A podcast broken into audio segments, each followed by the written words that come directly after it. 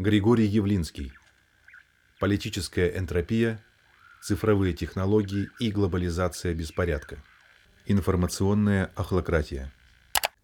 На наших глазах происходит серьезная трансформация информационно-коммуникационной среды, которая уже привела к заметным политическим и социальным изменениям и может иметь еще более...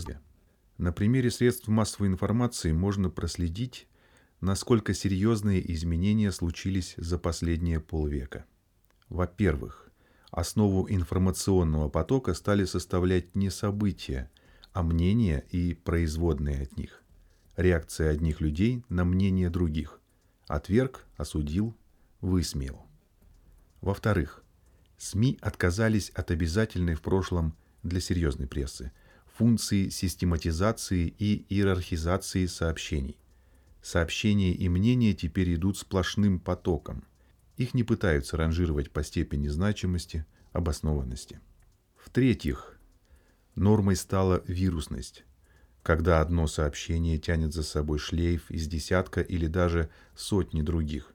Сообщение о сообщениях, сообщение о реакции на сообщение, сообщение о реакции на реакцию на сообщение. Отсюда и процветание так называемых агрегаторов новостей. В-четвертых, пристрастность сегодня рассматривается как желаемая норма. Сообщения о фактах без их интерпретации не продаются, а продается именно интерпретация реальности. В результате возникает бессистемный поток информации, который существует параллельно и почти независимо от действительности.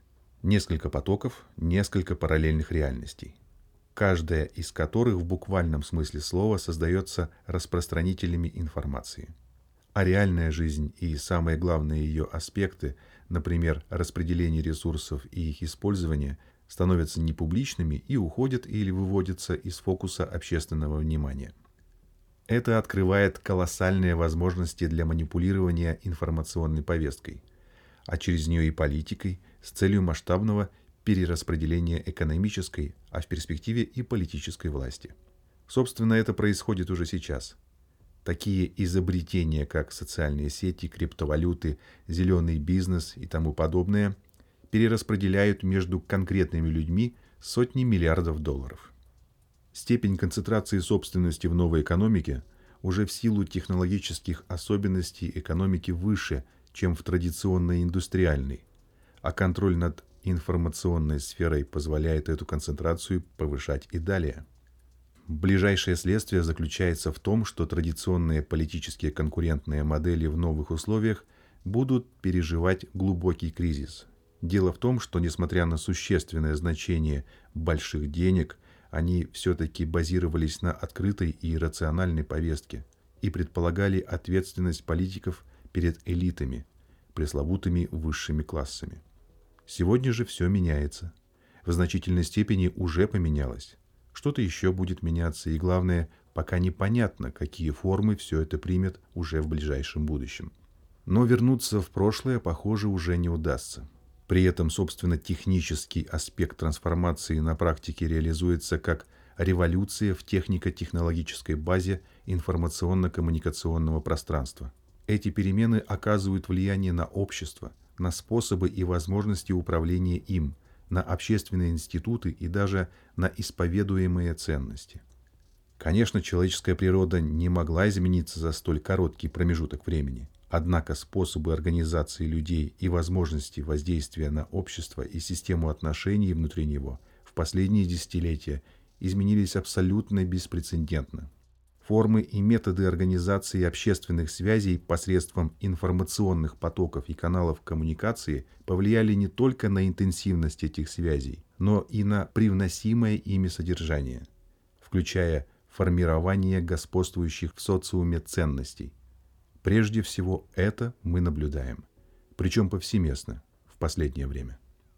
Если отвлечься от технических аспектов, главное, что произошло и продолжает происходить, это резкое снижение социальных и институциональных барьеров для вхождения в сферу массовой информации. Для того, чтобы опубликовать, сделать доступным самой широкой аудитории собственный информационный контент, как сообщения о реальных или мнимых событиях, так и рассуждения практически на любую тему, сегодня не требуется ни крупных финансовых вложений, ни административного ресурса, ни поддержки общества, ни массовой, ни даже отдельных его сегментов. Теперь это доступно почти любому человеку, даже со скромными средствами или с минимальным уровнем интеллектуального развития. Свидетельство тому – сотни миллионов пользователей, регулярно высказывающихся в соцсетях и на других интернет-платформах. Следствием такого рода демократизации информационно-коммуникационной среды является ее приближение к уровню стихийно-массового сознания. У возникших новых площадок и каналов, как правило, нет никаких фильтров. А если они и есть, то частично или полностью преодолеваются всеми заинтересованными.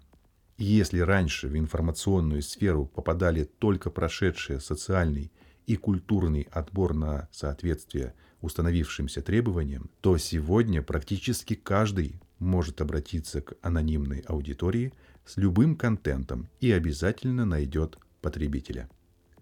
Корни создавшейся ситуации можно искать не только в развитии информационных технологий. Традиционные СМИ, политические структуры и политики охотно обращались к идеям новых медийных форматов, пропагандировали их, транслировали в массы. В частности, элиты довольно долго играли с популистскими лозунгами и обещаниями. Проблема не только в том, что политики обещали и не выполняли, как бывший британский премьер Дэвид Кэмерон, обещавший сократить миграцию. Они вскармливали популизм, пользовались им для достижения своих целей, для того, чтобы побеждать на выборах. Тот же Кэмерон долгое время использовал обещание провести референдум по Брекзиту как популистский манок для электората. Это казалось правильным направлением ловли ветра, прощупыванием новых тенденций. Но в конечном счете для Британии все вылилось в большую и опасную проблему – перспективу реального выхода из ЕС без договора об экономических взаимоотношениях.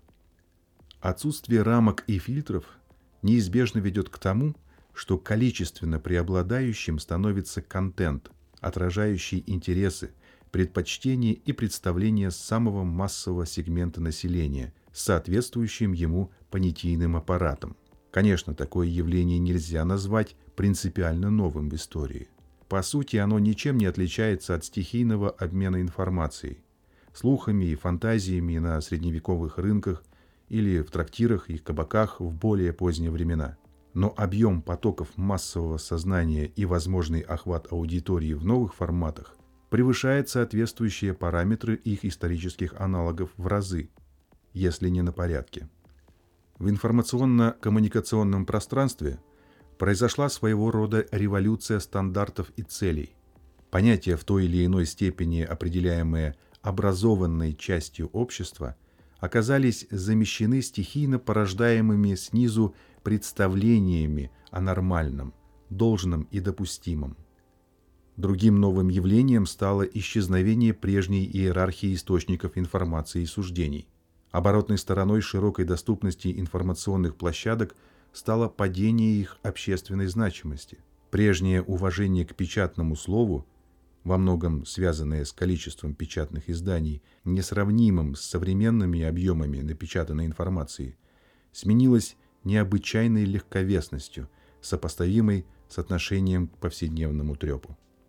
А рост предложений в сфере получения образования и, как результат, снижение качества и значимости всех видов образования подорвали доверие к самому Институту просвещения как источнику квалифицированного понимания авторитетных суждений, уравняли вес слова, исходящего от так называемых образованных классов, с мнением человека с улицы. В глазах рядового пользователя новых информационно-коммуникационных платформ все мнения одинаково весомы вне зависимости от источника – создают видимость выбора между ними и могут быть легко отвергнуты в случае несогласия. Другими словами, в новой системе координат профессиональная оценка эксперта, посвятившего жизнь изучению обсуждаемого узкого предмета, стоит почти столько же, сколько в тысячный раз перепечатанная дилетантом банальность или оценочная реплика малограмотного анонимного тролля на ту же тему. Британский социолог и философ Зигмунд Бауман еще несколько лет назад заметил, ортодоксальная промывка мозгов нацеливалась на уничтожение остатков старых логики и смысла, чтобы возвести на их месте новые. Современная промывка мозгов постоянно поддерживает на этой стройплощадке пустыню, не допуская туда ничего, что привносило бы больше порядка, чем случайные палаточные лагеря, которые проще собрать и разобрать. Это уже неоднократное целенаправленное предприятие, но продолжительное действо, цель которого состоит в этой продолжительности. При этом стихийность функционирования новой информационно-коммуникационной среды не означает нейтрального отношения к вбрасываемому контенту. Человеческое сознание не чистый лист бумаги. Восприятие внешних сигналов подвержено сильнейшему влиянию инстинктов, страхов и предрассудков. Одни элементы информационного поля инстинктивно отторгаются или ставятся под сомнение, другие воспринимаются с готовностью и даже энтузиазмом, как соответствующие той матрице представления о мире, которая наиболее комфортна для потребителя информации. Естественно, конфигурация этой матрицы не едина для всех. Есть ее многочисленные вариации, заложенные воспитанием культурные коды. Но законы больших чисел позволяют составить представление о наиболее типичных и хорошо работающих комбинациях. Это создает условия для эффективной манипуляции массовым сознанием, распространения в нем заданных представлений и мнений, а в итоге – и для управления социальным поведением. Около ста лет назад это заметили наблюдательные эксперты. Достаточно вспомнить американцев Эдварда Бернейса и Уолтера Липмана, крупнейших в 20 веке специалистов по общественным связям. Сознательное и научное манипулирование привычками и мнениями широких масс является важным элементом демократического общества, писал Бернейс в своей работе «Пропаганда». Липман известен в России главным образом своей концепцией общественного мнения, ставшей на Западе одной из классических, а также тем, что ввел в широкий научный оборот понятие стереотипа. Впоследствии эти концепции активно использовали рекламщики и маркетологи, а за ними и политики. Хотя инстинктивно, без теоретической базы, соответствующие приемы, скорее всего, использовались различными властителями – уже как минимум несколько сотен лет. Особенность же нынешнего этапа в том, что эмпирический опыт, наработанный в области рекламы и политтехнологий, теперь можно объединить с огромными сетевыми площадками, без существенных финансовых затрат, обеспечивающими доступ к миллионным аудиториям. И все это в условиях современного массового сознания, освободившегося от рамок – которые навязывали ему социальные иерархии и контролируемые ими традиционные СМИ. Таким образом, в контексте участившихся кризисов и психологической неуверенности масс перед лицом многообразных угроз – военных, политических, экономических, экологических, террористических и других, активно пропагандируемых большой информационной средой у узких групп интересов – не обладающих ни политической властью, ни существенными экономическими ресурсами, возможно, впервые в истории появился шанс получить в свое распоряжение инструменты манипулирования сознанием миллионов людей и, соответственно, значимыми историческими процессами. Предсказать последствия такой революции возможностей, кто и как сможет по-крупному эти инструменты использовать, пока не берется никто. Очевидно, однако, что мотивы воспользоваться новыми возможностями есть у многих. На Западе это в первую очередь силы, активно разыгрывающие карту безграничного популизма. Часто это происходит в сочетании с разного рода экстремистскими, маргинальными и сектантскими силами, заинтересованными в распространении своего влияния, но не обладающими большими ресурсами и легитимностью, необходимыми для того, чтобы действовать обычными методами на поле легальной публичной политики. В ответ на это в общественном дискурсе запрос на безопасность укрепляется на фоне ослабления запроса на свободу. К примеру, массовые протесты в США под лозунгом Black Lives Matter, часто сопровождаемые беспорядками и погромами, обострили эту проблему в американском обществе. Со стороны государства рано или поздно это проявится в ужесточении регулирования и контроля. И эти меры будут находить все больше, если не поддержки, то понимания среди населения.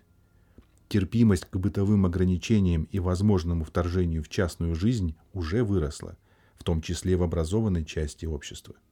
Скорее всего, с политическими ограничениями тоже проблем не возникнет. Наконец, ослабла солидарность в верхнем сегменте общества.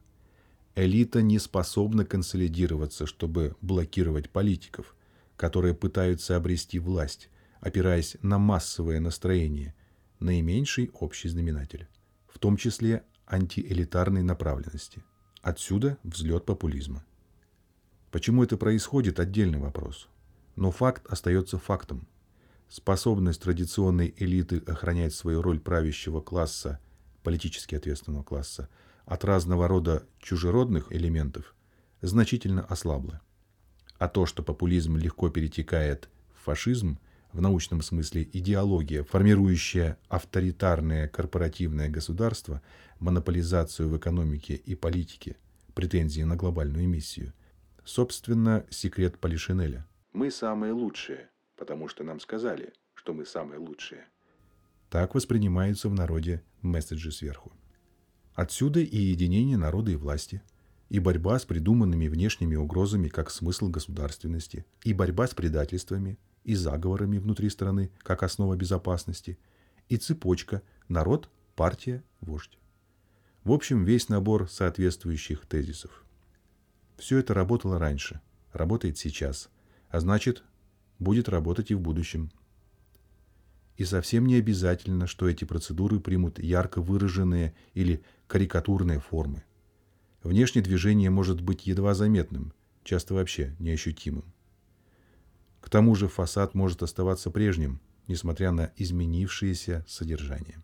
В общем, можно предположить, что мир и Запад, в частности, ожидают большие потрясения уже в ближайшее время. Примечательно, что когда система перестала давать прежние результаты, на Западе во всем стали винить кибератаки и вмешательство Путина и Си Цзиньпина, которые якобы в состоянии едва ли не одним щелчком пальцев подорвать демократию в западных странах. Этим тамошние активные борцы с подрывной деятельностью восточных авторитарных режимов напоминают наших сограждан – которые ностальгируют по СССР и уверены, что Союз развалили иностранные спецслужбы. В крайнем случае, причинами того, что либеральные общества лишаются легитимности в глазах граждан, называют действия алчных банкиров, заставивших массы заплатить за свои финансовые потери от кризисов, в результате чего массы обиделись и проголосовали за Трампа и ему подобных. Да, популисты и авантюристы в политике были и раньше – но подняться на политический Олимп им, как правило, мешали фильтры, которые выставляли партийная система и большая пресса, принадлежавшая политически ответственному бизнесу. И в тех прежних условиях периодически обострявшаяся в обществе фрустрация все же не опрокидывала западную политическую систему. Так что же стоит за деформацией когда-то надежных политических конструкций в западных странах? видимо, в первую очередь существенное и нарастающее отставание возможностей современного человека от созданных им за последние десятилетия информационно-коммуникационных и цифровых технологий. Частности, это технологические изменения в социально-информационной среде, создающие для политиков возможности рекрутировать сторонников, минуя предельно ослабшие серьезные СМИ. Бесконтрольные праймерис – разрушающие сложившуюся идентичность политических организаций, возможность использования политических и социально-психологических технологий для прямой обработки целевых аудиторий, снятие прежних политических и моральных табу, барьеров, базировавшихся на традициях, различных фильтров, в том числе денежных, как следствие тотальности использования интернета с его безличностью и анонимностью. Отсюда все то, что на Западе сегодня называют кризисом либеральной демократии. Но если бороться только с последствиями, а не с причинами, причем главным образом посредством ловли шпионов и хакеров, то в итоге все может закончиться тем же, чем закончилось когда-то для СССР. В России новые платформы также порождают различные соблазны у самых разных групп интересов. Так, у протестно настроенной публики это выражается в отказе от серьезной политики и желании развивать в сетевом пространстве разного рода гражданский активизм и псевдополитические концепции. Однако критические высказывания и протестные настроения, которые можно обнаружить на интернет-площадках и в социальных сетях, и даже протестные акции в офлайне – не должны вводить никого в заблуждение. В целом, практически все информационное пространство в России контролируется провластными структурами и в конечном счете отвечает интересам Кремля. Хотя последние обстоятельства часто маскируются репрессивными мерами в отношении тех или иных платформ, вследствие чего может создаться впечатление реального противостояния власти с отдельными представителями российского IT-сектора – Другое дело, что неоднородность властвующей элиты порождает внутри нее постоянное трение, когда различные группировки, пытаясь укрепить свои позиции, занимаются вбросами в интернете. Это могут быть всяческие антиэлитные выпады и конструкции, от умеренно критических по отношению к власти до экзотических утверждений, разоблачений, инсинуаций о мифических заговорах и происках теневой власти и мировых правительств. Сегодня такие выпады мало что меняет в реальном мире, но это не значит, что так будет всегда. Подобно тому, как разрушительный потенциал оружия массового поражения на каком-то этапе неизбежно порождает у его обладателей завышенные амбиции и необоснованные претензии на влияние в мировых масштабах, так и возможности эффективной работы с массовым сознанием будут вызывать соблазн использовать эти инструменты при разного рода попытках переворотов, для передела власти и собственности. Общество ступает на неизведанную территорию, и возможны самые разные, в том числе непредсказуемые повороты событий. Однако уже сейчас очевидно, нарастающая информационная охлократия не приведет общество ни к свободе, ни к жизни без страха, ни к уважению к человеку.